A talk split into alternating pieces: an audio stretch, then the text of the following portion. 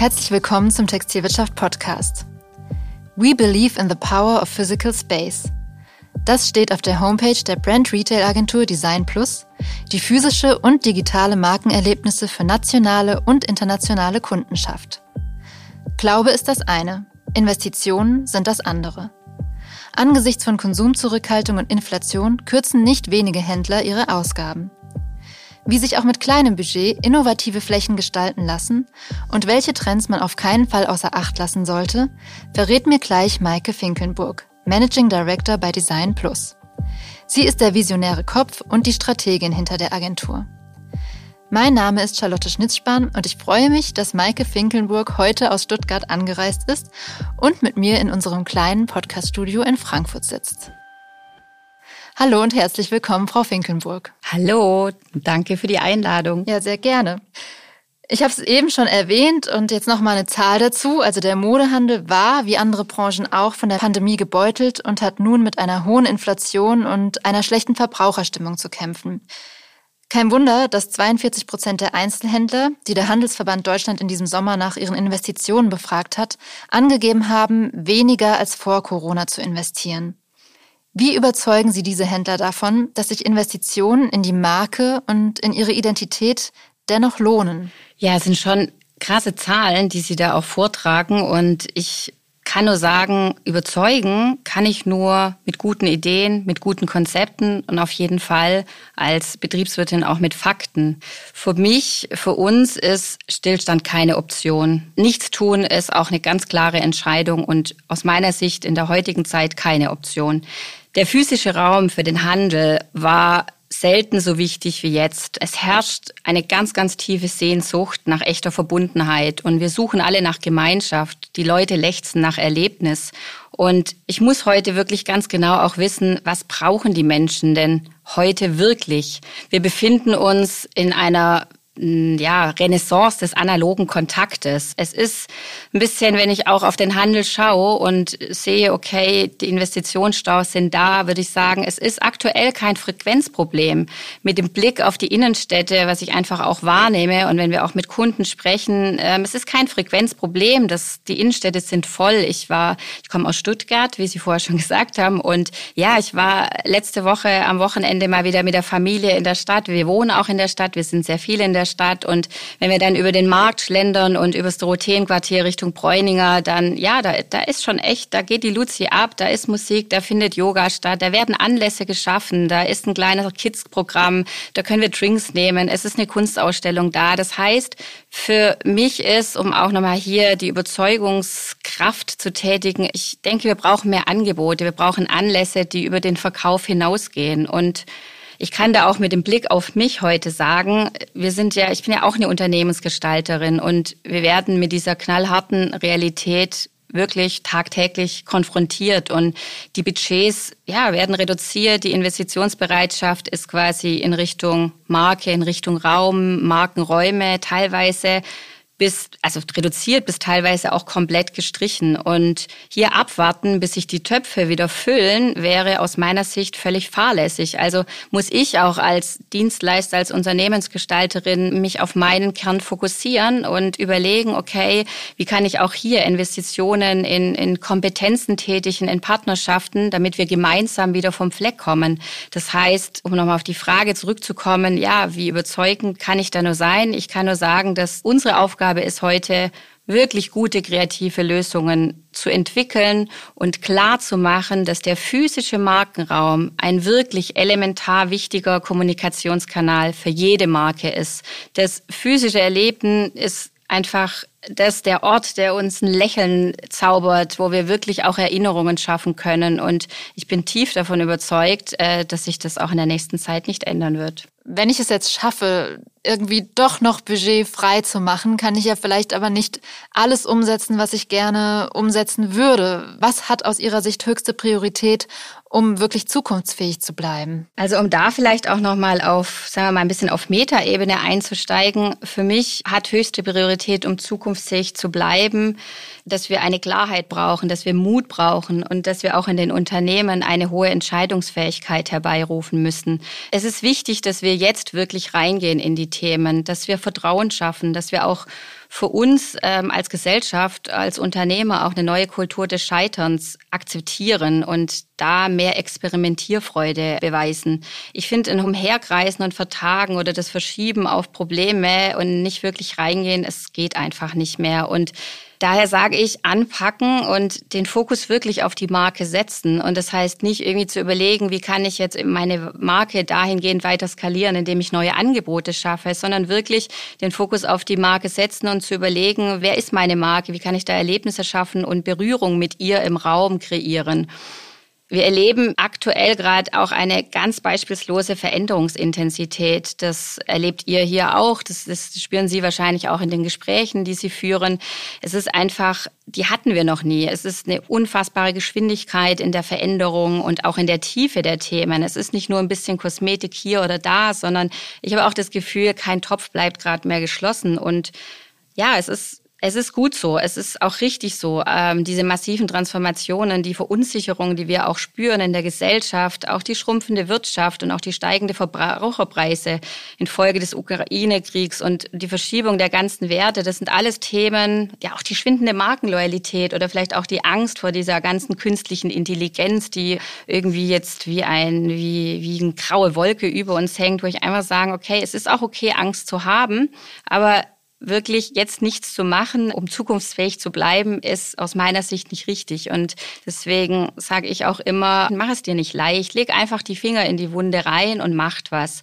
Das heißt, für den Momentum, wenn ich auch darüber spreche, oder ich wirklich davon überzeugt bin, was auch Zahlen, Studien zeigen, dass wir diese Erlebnisse gerade brauchen und dass wir diese physischen Räume für uns zu eigen machen können, würde ich auch einfach sagen, macht was daraus. Das heißt, setzt euren Fokus auf die Marke. Überlegt, was ist eine richtige Haltung dahingehend? Welche gesellschaftsrelevante Rolle kann ich denn auch wirklich über mein Kernprodukt hinaus kreieren? Also so über den Reason Why hinaus. Ich zitiere sehr gerne eine Studie, die ich jetzt auch aktuell wieder rausbekommen von Meaningful Brands. Und die belegt auch, dass 73% aller Marken von heute auf morgen verschwinden könnten. Ich finde das echt erschreckend. Also die Loyalität dahingehend, die ist einfach nicht mehr da. Und die Zugehörigkeit können wir über eine klare Haltung und über eine Abgrenzung auch schaffen. Und daher sage ich, überlegt euch erstmal auch intern vielleicht, bevor ihr dann wieder anfängt, große Kampagnen zu machen, um vielleicht auch im Kleinen etwas zu machen. Wer ist meine Marke und was kann ich eben über den kommerziellen Nutzen hinaus auch der Welt bieten? Und das kann ich dann in Räumen erlebbar machen. Das heißt, ich kann darüber auch mir überlegen, was ist der physische Raum für mich und ja, welche Themen möchte ich da platzieren? Möchte ich vielleicht auch meine Lesung machen? Möchte ich einen Workshop machen? Und wer bin ich eigentlich als Gastgeberin?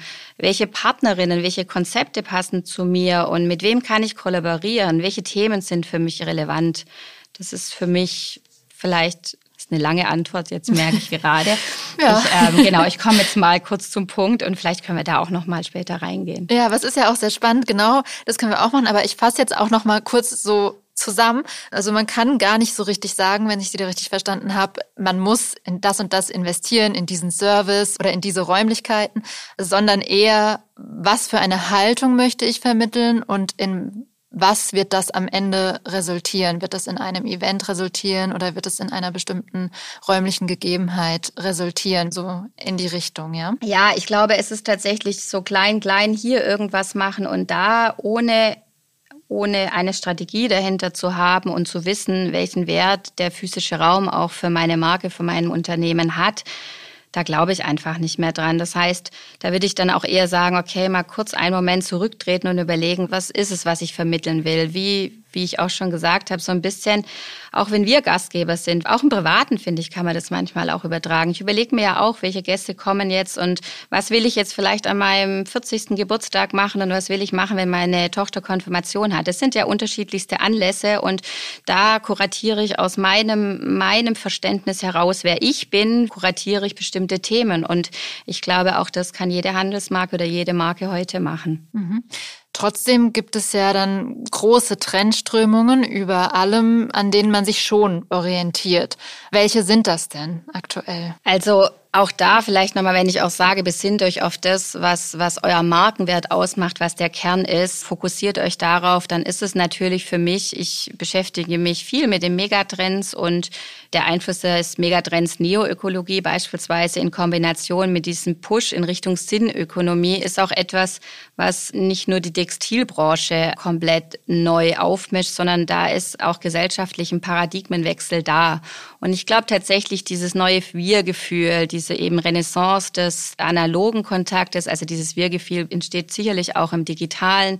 Aber ich glaube, dieses ganze gemeinsame geteilte Erlebnisse, dieser Momentum, den wir gemeinsam erleben können, das ist schon ein großer Trend, den wir nutzen sollten. Und wir erleben das auch schon bei ganz vielen Marken, die das toll vormachen. Und wir erleben natürlich auch... Zum Beispiel Nike. Also Nike seit Jahren schon. Das ist jetzt natürlich eine ganz große Brand. Aber Nike, ich schaue mir gerne Nike-Sachen an, die wirklich seit Jahren ko-kreative Prozesse machen, die Räume aufmachen, wo sie auch jungen Leuten Support geben. Also solche Themen. Vielleicht auch... Ja, auch Rapha ist für mich auch eine tolle Marke, die es geschafft haben, durch ihre Clubs wirklich auch eine Zugehörigkeit zu kreieren und dieses Wir-Gefühl zu nutzen und einfach auch Räume zu schaffen, wo nicht die Ware im Vordergrund steht. In Stuttgart, ich überlege gerade, ja, auch diese ganzen Brandstores. Porsche ist für mich auch eine tolle Marke, die machen das auch großartig und auch da einfach wirklich so diesen Experience-Charakter, auch Retail-Tainment ist ja auch so ein großes Trendwort irgendwo, aber dass wir schon diesen Retail mit Entertainment auch vermischen, um dann irgendwie auch zu sagen, wir gehen heute jetzt vielleicht nicht nach Trips Drill, sondern wir gehen heute mal genau in die Stadt, weil wir da gemeinsam was erleben können. Also das sind einfach so dieses Wir-Gefühl und diese Rückbesinnung. Und ich glaube, auch ein Trend ist das Thema Haltung und Werte. Also ich glaube, auch da kommen wir nicht mehr zurück. Also das ist etwas, was natürlich jetzt auch die letzten Jahre, also nicht erst durch Corona, jetzt auch durch diese ganzen wirtschaftlichen Veränderungen und diese Veränderung auch die Gesellschaft, die sich da gerade spaltet, ist es natürlich total wichtig, dass auch Unternehmen oder Marken auch Haltung zeigen. Ich hätte gern vielleicht Beispiele, die man nicht so oft gehört hat, aber zum Beispiel VAUDE, ich war jetzt letzte Woche wieder in der Keynote drinne und ich finde, die machen hier kein höher, schneller, weiter, aber die machen das wirklich gut. Also mir gefällt es. Das ist so, die fallen da nicht optisch irgendwie auf, aber inhaltlich. Sie haben vor, 2016 entschlossen, dass sie über ihre Haltung sprechen und sie kriegen da unheimlich starke Aufmerksamkeit darüber und auch heute, die Verbraucherinnen, die schauen bei ihren Kaufentscheidungen nach den Werten eines Unternehmens. Ich bin davon überzeugt. Und auch die Gen Z geht da nochmal in einen ganz anderen Sinnhaftigkeit rein, wie wir das irgendwie oder wo ich auch vielleicht dann herkomme. Ein wichtiges Ding finde ich irgendwie auch nochmal vielleicht das Thema Entmaterialisierung des Konsums. Das hören wir auch sehr, sehr stark gerade. Aber ich glaube auch das Thema, dass wir heute bereit sind, für richtige Erlebnisse auch Geld zu bezahlen, das spüre ich auch ganz stark in meinem Umfeld. Und da schließe ich natürlich heraus, dass natürlich wir haben weniger Geld zur Verfügung, aber dieser Konsum ist eben nicht mehr im Sinne des Status. Also ich erlebe das auch bei meinen Kindern, sondern da werden Tickets für Konzerte ausgegeben. Da geht es darum, dass man wirklich ein gemeinschaftliches Erlebnis teilt und dafür auch Geld in die Hand nimmt. Und diese Bereitschaft ist schon sehr, sehr stark vorhanden. Aber wie kann der Modehandel daran partizipieren? Der Modehandel könnte daran partizipieren, indem gestern beispielsweise Breuninger hatte, wir sind ja also Stuttgart, wir haben ja die Schwäbische Wiesn, also den Wasen, der in Stuttgart stattfindet und finde ich immer ein ganz, ganz schönes Beispiel. Jedes Jahr lädt dann Breuninger die Kundenkartenbesitzer innen zu einem Event, zu einer Experience ein im Festzelt und es kostet aber Geld. Also die Kundinnen zahlen dafür. Und da lädt einfach diese Marke oder dieser Breuninger seine Community ein, um gemeinschaftlich eben einen wirklich tollen Abend zu verbringen. Und die Tickets sind innerhalb von 2 bis 3 Tagen verkauft. Also darüber auch mal zu überlegen, sei es ein Apero zu machen und zu sagen, okay, wir laden noch jemanden ein, aber das Ticket kostet 49 €. Sowas auch irgendwie vielleicht mal mitzudenken, finde ich eine total legitime Überlegung. Jetzt haben wir ja viel schon darüber gesprochen, dass Stillstand eben keine Option ist. Trotzdem nochmal ganz praktisch gefragt, was kann sich denn wirklich schon mit geringen Mitteln auch umsetzen lassen? Also Vielleicht auch da nochmal auf den Punkt zu kommen, wie jetzt irgendwie so Beispiele, dass wir ein Erlebnis daraus machen, ist tatsächlich zu überlegen, vielleicht ja in die Inhaltlichkeit zu investieren. Also das Thema Programmatik da auch. Ich brauche nicht 20.000, 30.000 Euro für ein Event. Ich kann auch wirklich in kleinen Ideen mal denken. Auch eine Investition in eine organisatorischer Natur, wie zu schauen, was ist links und rechts, mit einem lokalen Künstler oder eben auch tatsächlich, wenn ich wirklich weiß, was ich als Marke auch in die Gesellschaft raustragen möchte, zu überlegen, okay, ja, welche Partner, Partnerinnen, welche Menschen inspirieren mich da und welche Menschen hätte ich denn gerne mal bei mir und vielleicht über diese Menschen oder über diese Themen Anlässe schaffen. Und ich glaube, das ist etwas, was mit kleinen Gesten tatsächlich funktionieren könnte oder kann. Also sehen wir ja auch. Also das ist jetzt nicht die Raketenerfindung, die ich jetzt hier raushaue, sondern ich merke auch immer wieder, dass wir uns da auch wiederholen. Aber ich glaube tatsächlich, um da vielleicht auch nochmal zu diesem Beginn des Gesprächs zu kommen, wir experimentieren zu wenig und man kann eben auch mal im Kleinen anfangen und ich muss nicht dann auch jeden Store oder jeden Ort für dieses Event nutzen, sondern ich kann einfach auch mal schauen, dass ich hier in dem Markt das probiere und im anderen dann jenes und auch mal irgendwie da, ja, schauen, wie wirkt's einfach für uns alle und mit gezieltem Content-Marketing dann kleine Events auslösen. Und es gibt heute wirklich tolle Möglichkeiten über Gamification, über Kollaborationen, was ich schon gesagt habe. Und ja, das sind Themen, die ich nicht aufhören werde, voranzutreiben. Das war dann auch die Lesung, die Sie schon erwähnt hatten, oder Ausstellung eines lokalen Künstlers. Solche Themen dann auch. Ja, oder da vielleicht auch manchmal komplett ums Eck denken. Vielleicht kann ich auch mal tatsächlich in Richtung Bildung viel mehr reingehen oder so. Auch solche Themen zu machen. So eine Marke wie VAUDE mit Nachhaltigkeitsthema ist natürlich da ein ganz großes Thema. Aber ich glaube ja auch, dass viele Konsumentinnen und Konsumenten manchmal gar nicht wissen, was sie an welcher Stelle wo tun können. Und ich glaube, auch da kann eine Marke oder kann auch ein Unternehmen heute über ein Erlebnis gemeinsam Themen vermitteln auch. Daran glaube ich. Jetzt haben Sie schon einige Beispiele genannt. Nike, VAUDE, Rapha. Wer tut sich denn in puncto Gestaltung und Markenaufbau gerade noch besonders hervor? Also sowohl in der Modebranche als auch darüber hinaus. Lego zum Beispiel ist für mich auch eine tolle Marke, die das auch geschafft hat, tatsächlich community-driven tolle Erlebnisse zu schaffen, weit über das Produkt hinaus und auch eine wirklich gute, ja, auch generationenübergreifend da Themen zu bespielen. Und ich finde auch die Fintech-Unternehmen oder auch so die Energieanbieter, ich beobachte gerade, eine Freundin von mir ist bei 1,5 Grad CMO und ja, ich finde es super, wie die auch da über ihre Events zu diesen Energiethemen empowern und da auch wirkliche gute Themen platzieren und sich da auch präsentieren und inspiriert mich sehr. Freitag inspiriert mich natürlich auch. Das ist etwas, wo ich einfach denke, okay, auch die schaffen es, haben jetzt in Shanghai einen neuen Laden auch aufgemacht. Da geht es eigentlich auch Da geht es schon um das Produkt, aber sie zeigen auch darüber, dass sie eine lokale Community, eine Nachbarschaftscommunity über ein Urban Gardening, über einer Dachterrasse aufgemacht haben, wo sie Leute zusammenholen. Und ich finde, das sind ja auch schon kleine Gesten, aber da passiert einfach etwas. Und vor kurzem habe ich einen Artikel über einen Bäcker gelesen.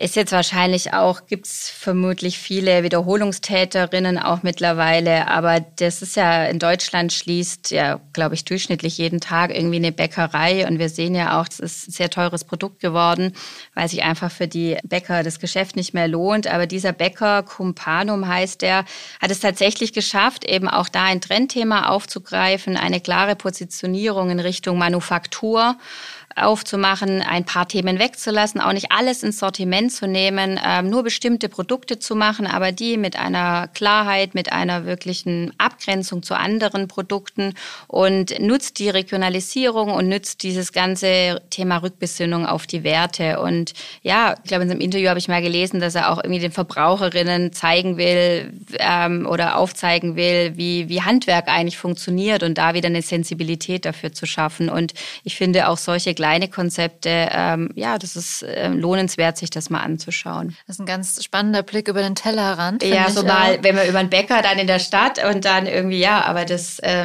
macht Spaß und ja. Und Barbie. Sind Sie nicht auch irgendwie Barbie? Finden Sie nicht, wie die Marke Barbie sich gerade Wahnsinn, ja. Oder? Es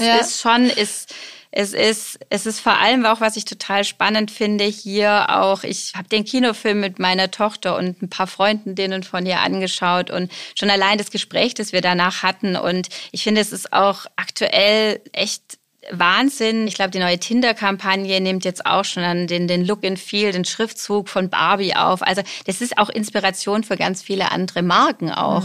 Und das finde ich schon auch großartig, wie die das gerade umsetzen. Ja, das beweist auch, wie man was eigentlich schon lange existiert, nochmal ganz neu aufladen kann. Ja. Sie hatten ja auch schon gesagt, relativ am Anfang, dass die Frequenz eigentlich kein Problem ist. Dennoch ist es ja so, dass die Innenstädte auch allein schon durch die Insolvenzen großer Filialisten an Attraktivität verlieren. Also dann kann ich ja noch so schön meine Fläche, mein Schaufenster gestalten. Ich muss es ja irgendwie erstmal schaffen, dass die Kundschaft überhaupt angelockt wird.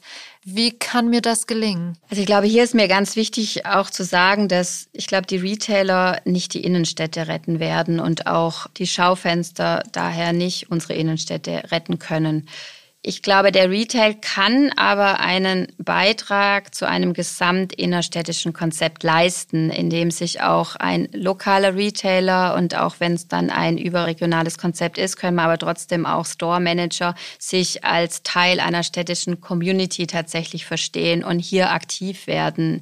Ich sehe mich auch hier, also privat, auch als Stuttgarterin und aber auch natürlich als Geschäftsführerin von Design Plus, auch hier in der Verantwortung für die Innenstadt etwas zu tun. Und ich besuche regelmäßig die Wirtschaftsförderung der Landeshauptstadt Stuttgart, hat vor ein paar, ich glaube letztes Jahr wahrscheinlich, ich kann es jetzt gar nicht mehr genau sagen, aber eine Plattform ins Leben gerufen, die City Innovation Lab. Das ist ein Format, wo innovative Ideen und gemeinsame Projekte von und für Stuttgarter Unternehmen aus Handel, aus Gastronomie, aus der Architektur geschaffen werden, wo gemeinsam wirklich auch mal experimentiert werden darf und Erfahrungen ausgetauscht werden dürfen und vielleicht Kollaborationsideen entstehen. Und ich finde, das ist etwas für mich sehr Wichtiges, wo ich sagen würde, okay, hier Retail kannst du auch eine Rolle übernehmen, dass du Teil dieser städtischen Community bist. Ansonsten würde ich sagen, ja, ich meine, die Innenstädte werden sich die nächsten Jahre weiter radikal verändern und auch die großen Filialisten haben jetzt nicht zum stetig positiven Wandel beigetragen. Deshalb sehen wir auch an einigen Stellen, dass sie sich jetzt selbst abschaffen. Aber ich glaube, wenn der Handel, der zurückbleibt, und da wird auch viel Neues kommen, wenn wir uns da auch wieder darauf besinnen, was uns ausmacht und was unser Kunde oder wie wir unserem Kunden mit viel Leidenschaft und Mut entgegenwirken, dann können wir auch hier tatsächlich für eine höhere Aktivität wieder sorgen und für eine höhere Begehrlichkeit. Die Zeit vergeht hier gerade wie im Flug, deswegen mache ich jetzt mal einen Switch ins Operative. Wie läuft denn die Beschaffung aktuell? Ja, da kann ich jetzt schneller drauf antworten. Ich spreche ja dann immer gerne über die großen Themen. Nein, aber ja, da müsste ich, also der Einkauf wäre für uns auch hier, also wir haben das alles über unseren Einkauf bzw. über Designerinnen geregelt. Aber ich nehme hier schon auch wirklich wahr, dass natürlich die Auswahl an Materialitäten und an Mengen, die ist wieder da, aber wir sind schon aktuell noch einem wirklich hohen Kosten- und auch Zeitdruck ausgeliefert und dadurch ist die Beschaffung für uns auch limitiert und mit hohen Kosten verbunden und manchmal ist eben aufgrund des Zeitdruckes natürlich dann auch wieder keine natürliche Verfügbarkeit da, so ein bisschen friss oder stirb und auch hier könnte ich jetzt auch sagen, dann nimmt halt das, was jetzt irgendwie da gerade da ist und irgendwie kriegen wir es dann schon hin. Und wir haben hier aber auch die letzten Jahre den Design- und Entwicklungsprozess auch mit unseren Kunden, Kundinnen zusammen nochmal in ganz anderen Dimensionen dann auch gedacht und müssen einfach hier von Anfang an auch die aktuellen Marktanforderungen dann irgendwie, was sie können, was sie brauchen, da gerecht zu werden. Weil ich kann ja natürlich auch nicht immer mit Vorwürfen den Zeitdruck irgendwie sagen, so hey, hättest mir doch einfach ein bisschen früher und hättest, aber ich merke auch, dass da die Handlungsfähigkeit teilweise gar nicht da ist. Und wenn ich dann auch andere Dimensionen meine, dann ja, überlegen wir uns vielleicht auch, okay, wir sitzen jetzt hier gerade fest, wir können den Qualitätsanspruch, den du willst, so leisten. Wir haben die Zeit nicht, wir sind mit sehr hohen Kosten verbunden. Vielleicht könnten wir auch mal mit digitalen Tools in die Inszenierung reingehen und. Also das sind einfach, glaube ich, wenn ich auf die Beschaffung schaue, auf die Beschaffung der Materialitäten, dann ist das, glaube ich, auch ein hoher Anspruch auf viel Flexibilität und auf die Vorarbeit, die geleistet werden muss, und auf einen guten Austausch einfach von vornherein wird immer wichtiger. Und leidet die Nachhaltigkeit unter diesen Bedingungen, unter diesen Entwicklungen? Ich würde behaupten, ja. Also tatsächlich für uns als Agentur, also da, wo wir uns auch positioniert haben, ist natürlich das Thema Nachhaltigkeit, ich finde auch wahrscheinlich nicht nur als Agentur, auch wenn ich auf alle Menschen schaue, die in unserem Netzwerk drin sind, auch als Privatperson, ist das einfach einer der zentralsten Themen unserer Zeit.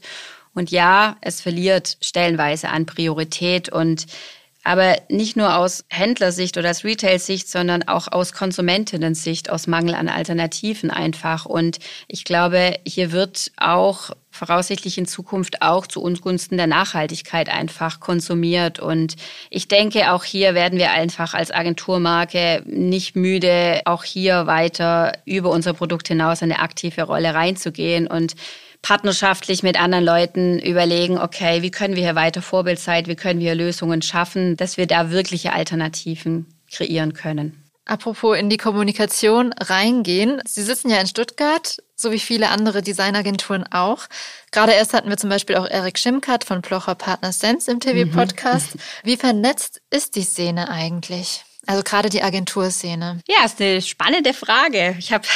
Könnte man eigentlich auch mal einen Deep Dive draus machen. Das wäre doch auch ganz spannend. Also klaro sind wir vernetzt und wir kennen uns auch. Und ja, manchmal gibt es dann auch so Witze, wenn ich mir denke, wenn wir zu Pitches fahren, könnten wir auch schon ein Busunternehmen zum gemeinsam chartern und da zusammen hinfahren. Und es ist auch, also für uns als Agentur haben wir auch in unseren Value Acts das Thema Gemeinschaft ganz stark verankert. Und wenn Sie zu uns mal kommen, irgendwann mal nach Stuttgart, dann laufen Sie in den Innenhof rein und sehen auch einen riesengroßen Regenbogen und darunter steht The Beauty of Community. Und mit der Schönheit der Gemeinschaft meinen wir eben auch die Tiefe und die Beziehungen, die wir führen können. Uns ist aber dennoch unfassbar wichtig, dass wir natürlich unsere Unabhängigkeit bewahren, dass wir unsere Persönlichkeit bewahren. Wir sind eine boutiquige Agentur. Wir versuchen, eine starke Haltung zu leben. Wir versuchen, unsere Themen auch so zu positionieren, dass wir uns auch von den anderen abgrenzen können. Und ich glaube, das macht jeder Dienstleister, jede Designagentur in Stuttgart, weil manchmal sage ich auch, unterscheiden wir uns vielleicht gar nicht mehr vom Konzept her, wenn man dann manchmal das Ergebnis im Fenster sieht, sondern eben tatsächlich von der Persönlichkeit und von der Art und Weise, wie wir als Menschen auch an die Konzepte rangehen, wie wir unsere Partnerschaften, unsere Kundenbeziehungen führen. Und wir haben es, passt gerade ganz gut rein, weil wir hatten tatsächlich im Juli haben wir uns ein kleines Geschenk gemacht und haben einen Salon 39, also wir sitzen in der Rotenbergstraße 39 und waren vom Salone in Mailand schon immer inspiriert und haben gedacht, okay, jetzt ganz Stuttgart können wir nicht zu Salone machen, dann machen wir unseren Innenhof zum Salon 39 und haben dort auch Menschen und Themen eingeladen, mit denen wir Zukunft gestalten wollen und auch Themen, über die wir in Zukunft sprechen möchten. Und auch da waren einige andere Agenturen auch eingeladen. Es standen auch einige auf der Bühne. Und ja, das ist schon etwas, wo wir, ja, wir kommen nicht drum rum, da gemeinsam zu sprechen. Und ich finde es auch super, weil wir können auch dadurch, glaube ich, einige Themen gemeinsam auch lösen. Aber mir ist, wie gesagt, trotzdem noch wichtig, die Unabhängigkeit, die brauchen wir als Design Plus. Zukunft gestalten, da kommen wir jetzt auch nochmal zu einer gar nicht mehr so weit entfernten Zukunft. Weihnachten. Hart, ja. Das ist jetzt auch nochmal ein kleiner Bruch, aber was werden da so die Schaufensterthemen sein? Daran arbeiten Sie ja auch aktuell, oder? Ja, Weihnachten. Weihnachten ist tatsächlich, deswegen kann ich jetzt auch gar nicht so viel sagen, was wir in-house machen, weil es ist ja, Weihnachten ist eine Überraschung. Wir wissen auch noch nicht, was unterm Baum wirklich kommt, also sprich in den Einkaufsstraßen. Und im Fokus steht natürlich für Weihnachten auch immer, es wird sich nie ändern, seit ich in dieser Branche bin. Und das ist auch über die sagen wir mal, Retail-Branche hinaus auch alle Marken machen. Das geht's um eine positive Stimmung. Und auch im internationalen Bereich geht's darum, dass man eine kulturelle Diversität feiert und da etwas zurückgeben möchte. Und für mich ist aber Weihnachten, interessiert mich auch sehr, weil jeder feiert auch Weihnachten ganz anders. Und ich glaube, auch hier zeigt sich, ja, welches Unternehmen, wie zeige ich mich als Mensch, als Marke in dem Moment, wie feiere ich Weihnachten und was will ich denn eigentlich auch zurückgeben? Also wie will ich denn auch hier Haltung zeigen und ja, und nicht nur an der Oberfläche irgendwie rummachen. Also das ist etwas, wo ich denke, auch hier bin ich mal gespannt, was dieses Jahr auch passiert. Und das ist auch eine Riesenchance, so etwas zu machen. Also ich kann auch an Weihnachten auch da vielleicht nochmal, es ist ja nicht nur das Fenster, es ist ja eine Phase, es ist eine lange Zeit, die wir auch im Handel Weihnachten feiern. Und hier kann ich zum Beispiel auch, wenn ich jetzt sage, ich investiere oder ich spende Gelder an ein NGO, dann reicht mir das heute gar nicht mehr. Ich könnte ja dann auch sagen, Mensch, dann lade ich doch mal Leute von diesem NGO ein und die berichten über ihre was heißt, eine humanitäre Einrichtung oder was auch immer und ja, machen da einfach Themen auf und schaffen da auch wieder Anlässe und so kann ich natürlich einen ganz anderen Impact schaffen. Also von dem her bin ich natürlich schon sehr gespannt, was da kommen wird und ja, es wird von klassisch festlich bis allem irgendwie was dabei sein und vielleicht sprechen wir dann im Januar darüber, über welche Fenster wir vielleicht die nächsten Jahre noch weitersprechen und welche Fenster uns auch möglicherweise enttäuscht haben, weil die Marke sich dann doch nicht so viel Mühe gegeben hat, um etwas zurückzugeben. Ja, gerne. Da sind wir gespannt, was wir dann im Januar thematisieren werden. Also im Idealfall zeigt man etwas, was einen auch wirklich am Herzen liegt. Zum Abschluss würde ich auch gerne noch kurz mit Ihnen über etwas sprechen, das, soweit ich weiß, Ihnen auch sehr am Herzen liegt. Zusätzlich zu Ihrer Position bei Design Plus sind Sie nämlich Co-Gründerin der Markenberatung Hi Tilda, an der Design Plus zu 50% beteiligt ist. Was bietet Hi Tilda? Hi Tilda haben wir vor knapp 2 Jahren gegründet, tatsächlich aus Design Plus heraus, weil, vielleicht auch da, um eingehend auf diese Anfangsthemen zu kommen, weil wir davon überzeugt sind, dass eben Marken sich über ihr Leistungsversprechen hinaus positionieren müssen. Und Hi Tilda bietet dahingehend eine Dienstleistung in Richtung Markenpositionierung an, aber nicht eine klassische Markenpositionierung wie jetzt eine Markenstrategieagentur, sondern wir challengen in der Positionierung tatsächlich auch die gesellschaftsrelevante Rolle, die eine Marke haben kann und überlegen dann über den Grad der Zugehörigkeit, weil wir glauben eben, dass das einzigartige Gefühl der Zugehörigkeit heute Marken skalieren kann, eben in Richtung nachhaltiges Wirtschaften, nicht größer, schneller, weiter. Aber ich glaube, dass ein Erfolgsfaktor für resiliente Marken heute wirklich der Grad der Zugehörigkeit den Unterschied macht. Und wir beraten dahingehend Unternehmen, dass wir sagen, okay, durch welche Rolle, mit welchen Themen können wir Anlässe schaffen und wo können wir Community, Gemeinschaft aufbauen. Bedeutet das, dass es dann quasi vorgelagert ist von dem, was Design Plus tut? Ja, tatsächlich. Wenn wir das Unternehmen strategisch sehen, dann ist das vorgelagert, weil Design Plus ist ein Dienstleister. Unser Produkt ist ein kreatives Produkt. Das heißt, wir entwickeln Inszenierungen, wir entwickeln Produkte für den Raum.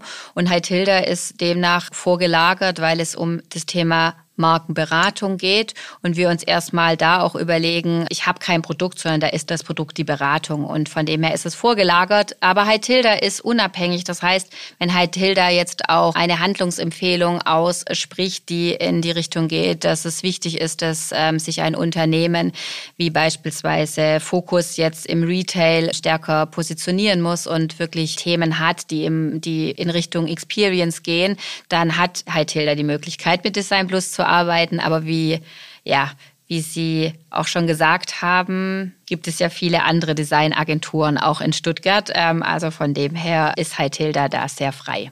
Wovon lassen Sie sich eigentlich inspirieren? Ich lasse mich tatsächlich von so Gesprächen wie heute inspirieren. Also ich lasse mich, weil ich finde Gespräche, Menschen und der Austausch, also das habe ich jetzt im Laufe der letzten Jahre auch ganz stark bei mir festgestellt, ist mir einfach unheimlich wichtig.